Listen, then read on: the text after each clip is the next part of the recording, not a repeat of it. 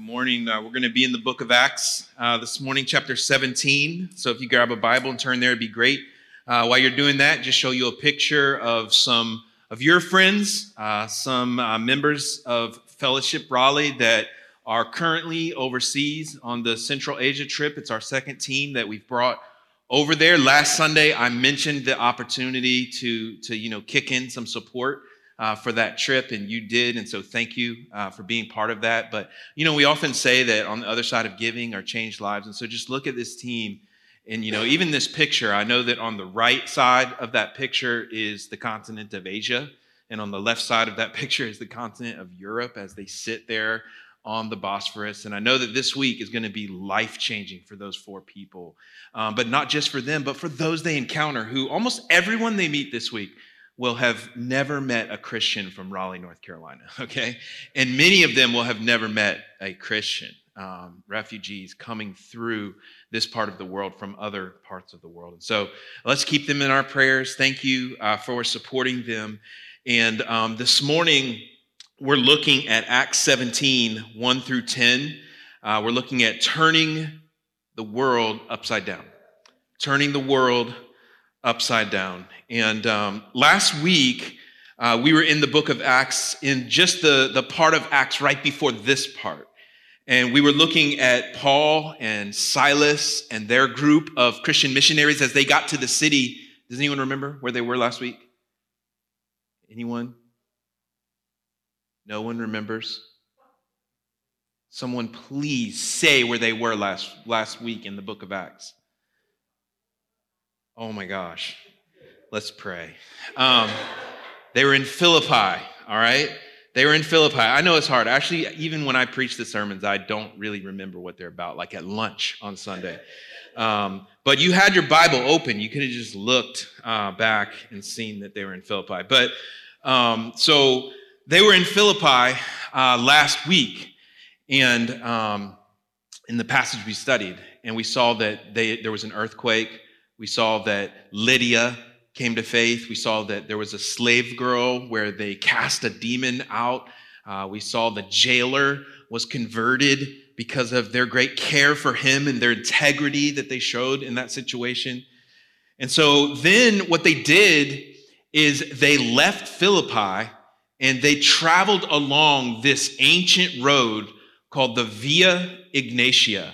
And I'll show you a picture of where this road went. It was an east west road, a Roman road, if you've heard of Roman roads before, um, from the east to the west. Uh, that was a well traveled road during this time. So they would have taken that road from Philippi. The first place that they went to in Europe was Philippi.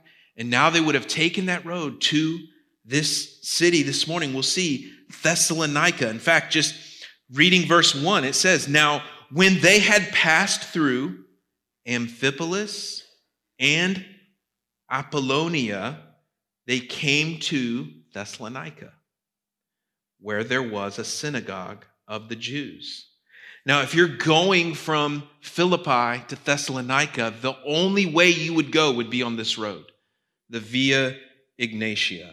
It was really thin in some places, like kind of like a, a, a, you know, like a cobblestone path but it was very wide as you got close to large cities. In fact, in 75 BC, the famous writer Cicero complained about the bad traffic on the Via Egnatia. So we have Capitol Boulevard here, uh, going to North Raleigh. That's what this is. And so they're going along this road. And as, as in verse one, these two places are mentioned. You know, I will just tell you from Philippi, if you were driving, Amphipolis is a 45 minute drive. And then from there to Apollonia is a 34 minute drive. And then from there to Thessalonica is a 58 minute drive. In total, it's an hour and 20 minutes driving. The road, now a paved road with tunnels and tolls, it's still called the Via Egnatia. And um, one thing that's really interesting, at least to me, and I think it will be to you too, is so Paul went from Philippi to Thessalonica, right? Okay, so that's where he is now. They're going to be there. In the book of Philippians, I just want to show you this. In the book of Philippians, Paul says this to them I thank my God in all my remembrance of you, always in every prayer of mine, for you all making my prayer with joy because of your partnership in the gospel from the first day until now. Because of your partnership in the gospel. And then he says in verse 16 of chapter 4, look at this. Look, even in Thessalonica, you sent me help for my needs once and again. And so you can even just see it just comes alive. You can just see they went from Philippi to Thessalonica and they, they were helping him and supporting Paul as he went. They were sending him. And so um, we're going to look this morning at their, their experience in this city, Thessalonica. This city was founded in 316 BC by Cassander, and his wife's name was, you know, Thessaloniki. All right. So he named it after her. Um, think about that. A city that was founded in 316 BC. Just think about that. Do you know when Raleigh was founded? In the 1790s. Just think about how much older this city is. And, and here they are. And it was a lot, it was old when Paul got there. And so, so here they are. They come to this city. You know, today, and that's a picture from today. But this is a very dense city. Lonely Planet calls it the number five top party city in the world. And it's interesting, actually, because there's a place in the New Testament where Paul says in 2 Timothy, Demas in love with this world, has deserted me and gone to Thessalonica. It's fascinating. It's almost like the city has never changed. This is kind of a, a hard coded DNA as a party city. Anyways, at the time when Paul showed up there, this was a city that was a free city, but their freedom was dependent upon good behavior in the Roman Empire and to the emperor. And so that's going to come up because as we read this passage, and we're just about to, you're going to see how they get concerned that what Paul's doing would, would stir up trouble for them with Caesar. Because their freedom that they loved was dependent freedom on the Roman Empire. So let me now just read to you Acts 17, 1 through 10, and then we're going to jump into turning the world upside down. Look at verse 1. Now, when they had passed through Amphipolis and Apollonia, I don't know how to say that word, uh, they came to Thessalonica, where there was a synagogue of the Jews. And Paul went in, as was his custom, and on three Sabbath days he reasoned with them from the scriptures, explaining and proving that it was necessary for the Christ to suffer and to rise from the dead and saying, This Jesus, whom I proclaim to you, is the Christ. And some of them were persuaded and joined Paul and Silas, as did a great many of the devout Greeks, and not a few of the leading women. But the Jews were jealous, and taking some wicked men of the rabble, they formed a mob set the city in an uproar and attacked the house of Jason, seeking to bring them out to the crowd. And when they could not find them, they dragged Jason and some of the brothers before the city authorities, shouting, These men who have turned the world upside down have come here also. And Jason has received them, and they are all acting against the decrees of Caesar, saying that there's another king, Jesus. And the people and the city authorities were disturbed when they heard these things. And when they had taken money as security from Jason and the rest, they let them go. Bow with me uh, briefly to pray. Oh God, we, uh, we pause and we just speak out loud to you that we have a great need this morning a great need to hear from you, um, to be challenged and encouraged, Lord, to be fed. And so, God, we, we ask that um, our time spent studying this passage this morning would be seed that is sown on the good soil. Lord, may, we, may our hearts be receptive and our minds attentive as we look at the points of this message and as at the truth in this passage. God, we do lift up this team over in Central Asia, and we pray for them, Lord, even now, that you would go before them as you do in the book of Acts, creating divine appointments, keeping them healthy and safe. And God, just doing your will through them, bringing glory to Christ. It's in Jesus' name that we pray. Amen.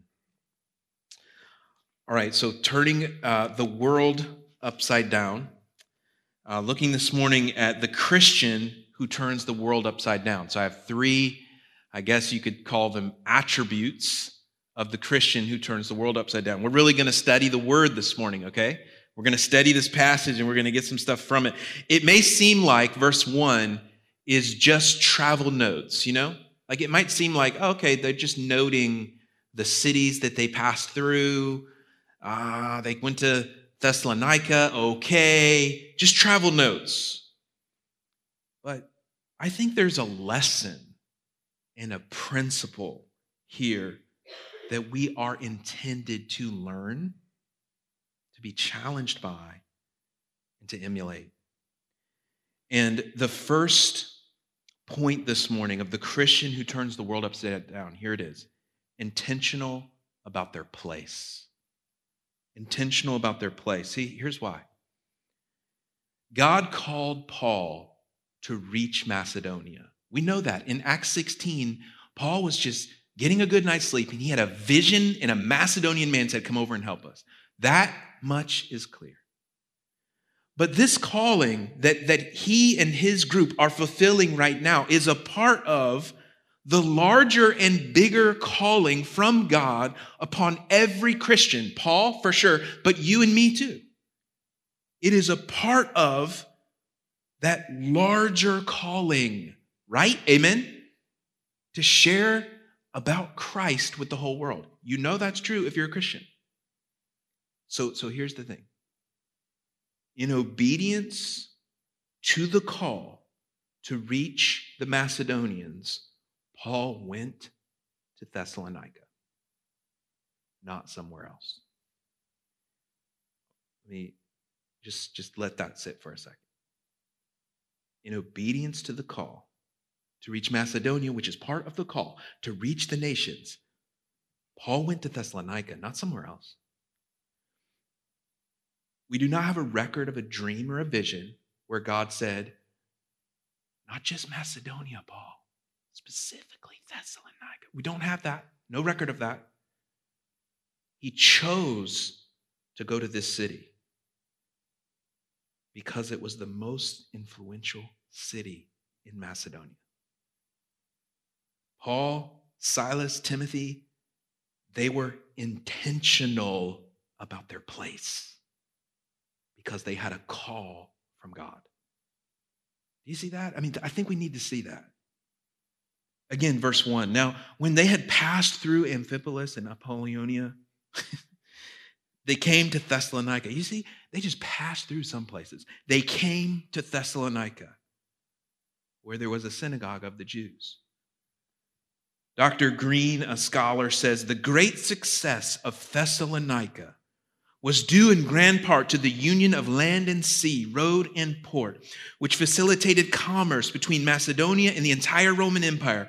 No other place in all Macedonia offered the strategic advantages of Thessalonica, a fact not lost on Christian heralds intentional about their place. You know that by the year 300 um, AD, 50% of urban populations in the Roman Empire were said to be Christian. I mean, we went from 12 disciples to the year 300 AD. 50% of urban populations were said to be Christian. And here's the thing 90% of the countryside was still non Christian. But because Christianity captured the cities, it captured society. And that is always what must be the case. What captivates the cities, captivates the arts, the media, the scholarship, the professions. Let me just show you a picture, and I am not being political here. But let me just show you this picture of Pennsylvania from a presidential election. All right? You look at this and you go, well, that's a red state. No, it's not. It was a blue state. But, but the cities had so much influence. The cities have influence, and everyone kind of knows this. In fact, you can get off that slide because I just don't want someone to take a picture of it and say, Look at what we did in church today. Let's get them. Um, whatever, right? It's not a political statement, but it's just a statement about the importance of cities. Paul would later say, when writing to the Thessalonians in chapter 1, verse 8 of his letter to them, he says this Look at this. The Lord's message rang out from you, not only in Macedonia, in Achaia, your faith in God has become known everywhere. Intentional about place. Protestant Christians are the least urban religious group and thus have the least impact culturally. It's true. It, it's not, and let me and know this, please. It's not about moving into the city. It's not, it's certainly not about that for everyone. Don't get stuck on this point. Don't be like, oh, well, Matt lives in the city. This is the time in the sermon that we all tune out where he makes us feel like we should. No, and actually, I would tell you the reason we do is because of wrestling through some things like this. So, but that's not the point. As followers of Jesus, we must be intentional about our place. So, how is God calling you to be intentional about your place as a Christian? Maybe it's going into the place of the office and going to lunch with a coworker who doesn't know Christ instead of the luxuries of being remote all the time. Maybe it is going to your neighborhood, your places, social event, and investing your time in building relationships with people who don't know the Lord.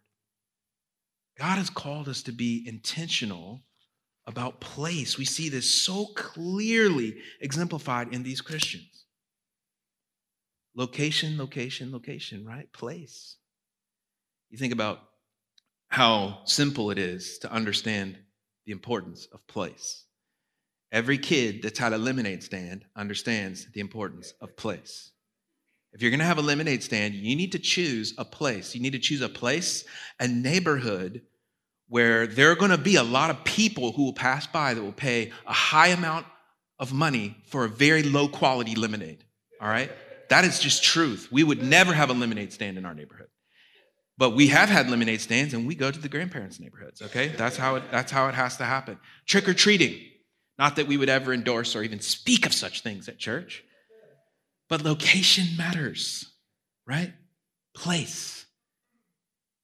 You're like, yeah, exactly. Watch me. I'm, we're going to be very intentional about place for trick or treating. We love our kids. All right. Okay. So we get it. We get it then. Place matters. Place matters to God. He put the people of God in the Old Testament in a place, the promised land. Place matters. And the early Christians who turned the world upside down were intentional about their place. And to, to greatly impact our world in our day, I believe we too must be intentional. So I would just challenge you to pray this prayer or to just ask this question, and I'll put it on the screen God, I am yours. Help me be open to go where you want me to go and do what you want me to do to make the biggest possible impact toward your calling on my life to share Jesus with the world. Place matters. It does. I'm telling you, it does. It matters in the Bible. Not to me, to the Bible. So you can get you can get place right, but you can still not say anything, right? And that's the next point. The Christian who turns the world upside down is reasonable in their presentation of the Christian faith. Reasonable in their presentation of the Christian faith. So look at verses 2 and 3. We'll start there. And Paul went in, as was his custom, and on three Sabbath days, he reasoned with them from the scripture. So he went on three Saturdays, that's Sabbath days. So he's three weeks, he's there. It says, do you see it? Reasoned with them from the scriptures. Again, reasonable in their presentation of the Christian faith. Verse 3 explaining and proving that it was necessary for the Christ to suffer and to rise from the dead, and saying, This Jesus, whom I proclaim to you, is the Christ. So, so there's a lot of keywords in, in these verses. None more important than this first one, I would say, which is that they went there and they reasoned with them from the scriptures. Do you see that? The word reasoned literally, and you don't need to know Greek to know the Bible. Please don't hear that as I say this, but the word is dialegomai. So you hear the word dialogue in it. A reasoned discussion, an argument. Paul uses this word 10 times when he speaks of himself being in these places called synagogues, seeking to persuade them to put their faith in Christ. And so he's reasoning with them from the scriptures. This is the word used for James and John when it says in the New Testament that they had an argument about who was going to be at the right hand of Jesus, who was going to be first of the disciples. Arguing, reasoning. And then some more key words in verse 3 explaining literally means to open one's mind, to push and point truth out. Proving literally means to set before someone proof or evidence. He even says, what was he trying to prove? What was it? It's, he says in verse 3 that it was necessary. Do you see that? For Christ to suffer and rise from the dead. And, and here's a point that I want us to see and why Paul is doing this because most Jews did not envision their Messiah. Just know that when you see the word Christ, that's the word Messiah. They did not envision their Messiah coming and suffering by crucifixion. That was not their plan. They didn't think that's what the plan was. They thought the Messiah was going to come and conquer Rome. And yet, Paul wants to point out to them using the scriptures. No, it, it's actually there. It's in the scriptures. It's always been God's plan that our Messiah, that the Christ, that the King would come and that he would suffer before conquering. He says literally at the end of verse 3 This Jesus, whom I proclaim to you, is the Christ. Let me just show you quickly a couple of Old Testament passages, maybe ones that Paul would have referenced, or at least one Isaiah 53. So you can just see Paul opening this scroll and reasoning with them and saying, Listen, he was pierced for our transgressions, he was crushed for our iniquities. Upon him, the Messiah, guys, was the chastisement that brought us peace and with his wounds we are healed. All we like sheep have gone astray. We've turned every one to his own way, and the Lord has laid on him the iniquity of us all. You see? Or even, what if Paul would have quoted from the Gospel of Luke? Or, or just would have maybe referenced what Jesus just said in his earthly ministry as recorded in Luke. Luke 9 22, Jesus said, The Son of Man must suffer many things and be rejected by the elders and chief priests and scribes and be killed and on the third day be raised. So here's the point Christians who turn the world upside down are reasonable, reasonable in their presentation of the Christian faith. What I mean by that is they will reason the truth of the gospel for you, to you, and share it with you. Paul could have Paul could have talked about the earthquake in Philippi. He could have talked about the exorcism and the power of God that showed up. He could have. He could have shared about his vision that he had in a dream of a Macedonian man. He could have shared about the bright light on the road to Damascus and the risen Christ appearing to him. He could have gone into those synagogues and shared all of that. He could have done that. And he does in other places share his own personal experience because personal experience is very important.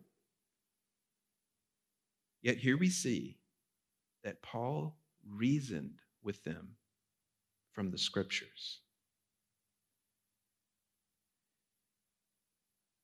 There are solid reasons to believe in God, to believe in the Bible, to believe in Christianity, to believe in Jesus. And as important as personal experiences are, and listen, don't hear me wrong, it's actually very important. You better have a personal experience of the Lord Jesus Christ if you claim to be a Christian. It's important. But as important as it is, Paul did not want the faith of the Thessalonians to be grounded in personal experience, his or their own. He wanted their faith to be grounded in the Word of God. And in a real historical Jesus who died for them and who rose from the grave and who will return to judge and to bring his people, his church, home with him.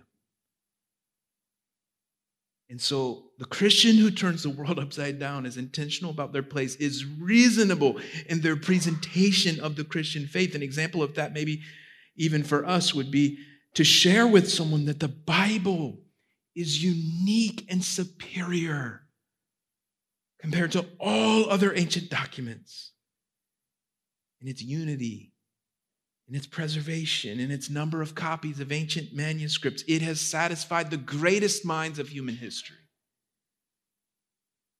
Or another way you could reason with someone, all everyone agrees that Jesus was a historical person. Most believe and agree he was a great moral teacher, right? However, in the same documents where people go to to say, look at his great moral teaching, this same Jesus calls himself Lord and predicts his own death and resurrection. And so, as the author C.S. Lewis famously said, listen, he's either a lunatic, a liar, or he is Lord. And so we present the faith in a reasonable way. We reason with people the truth, the claims of the gospel. One other thing, just a side note to see here, if you look at verses four and five, which we'll just do right now, look at what he says. This is Luke writing the book of Acts. He says, And some of them were persuaded and joined Paul and Silas, as did a great many of the devout Greeks and not a few of the leading women. So, do you see what, what's happening here? Paul, Paul, let's keep going. But the Jews were jealous. And taking some wicked men of the rabble, they formed a mob, set, in the, set the city in an uproar, and attacked the house of Jason, seeking to bring them to the crowd.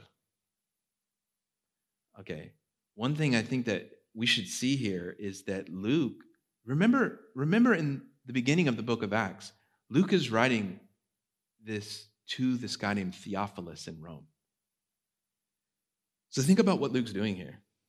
He's, he's actually kind of saying, So, Theophilus, here's what happened. Um, all the really reasonable people, like the, the people like you, Theophilus, the leading people of the city, a lot of them, they were like, yeah, I'm going to join Paul and Silas. And then the jealous Jews and like the wicked rabble people, they started riots. That's what happened, Theophilus.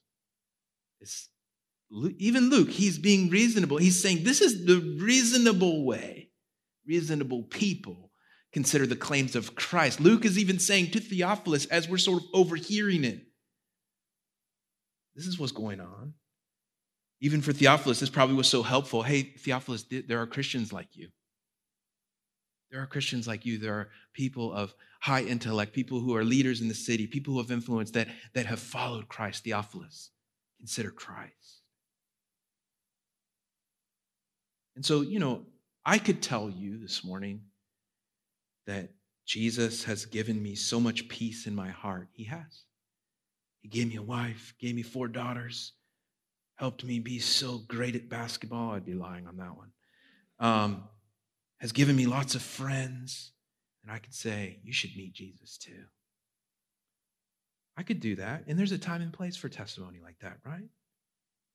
But listen, and this is the point again the Christian who turns the world upside down will give a reasonable presentation of the gospel of Jesus Christ, founded in the Word of God and in history, that has claims on every person's life.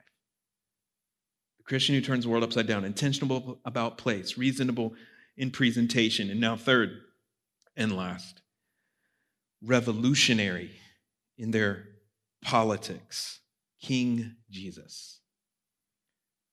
So, the Christians in Thessalonica, as we read this story, it seems clear, they did not talk about Jesus as simply their Savior, but they talked about him as their Lord.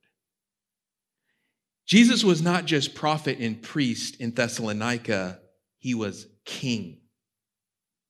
Jesus was not their co pilot. He wasn't their chaplain. He wasn't their greater Santa. He wasn't their genie, their guru. He was king. He was Lord. That's what they were accused of doing was promoting a new Lord, rivaling Caesar of the Roman Empire. Look at verse 6. And when they could not find them, they dragged Jason and some of the brothers before the city authorities, shouting, These men who have turned the world upside down have come here also and Jason has received them. And they are all acting against the decrees of Caesar, saying that there's another king, Jesus. See what I'm saying? Their lives, their words said Jesus is king. And that's the kind of Christian that turns the world upside down. In verse 8 says, The people of the city the authorities were disturbed when they heard these things.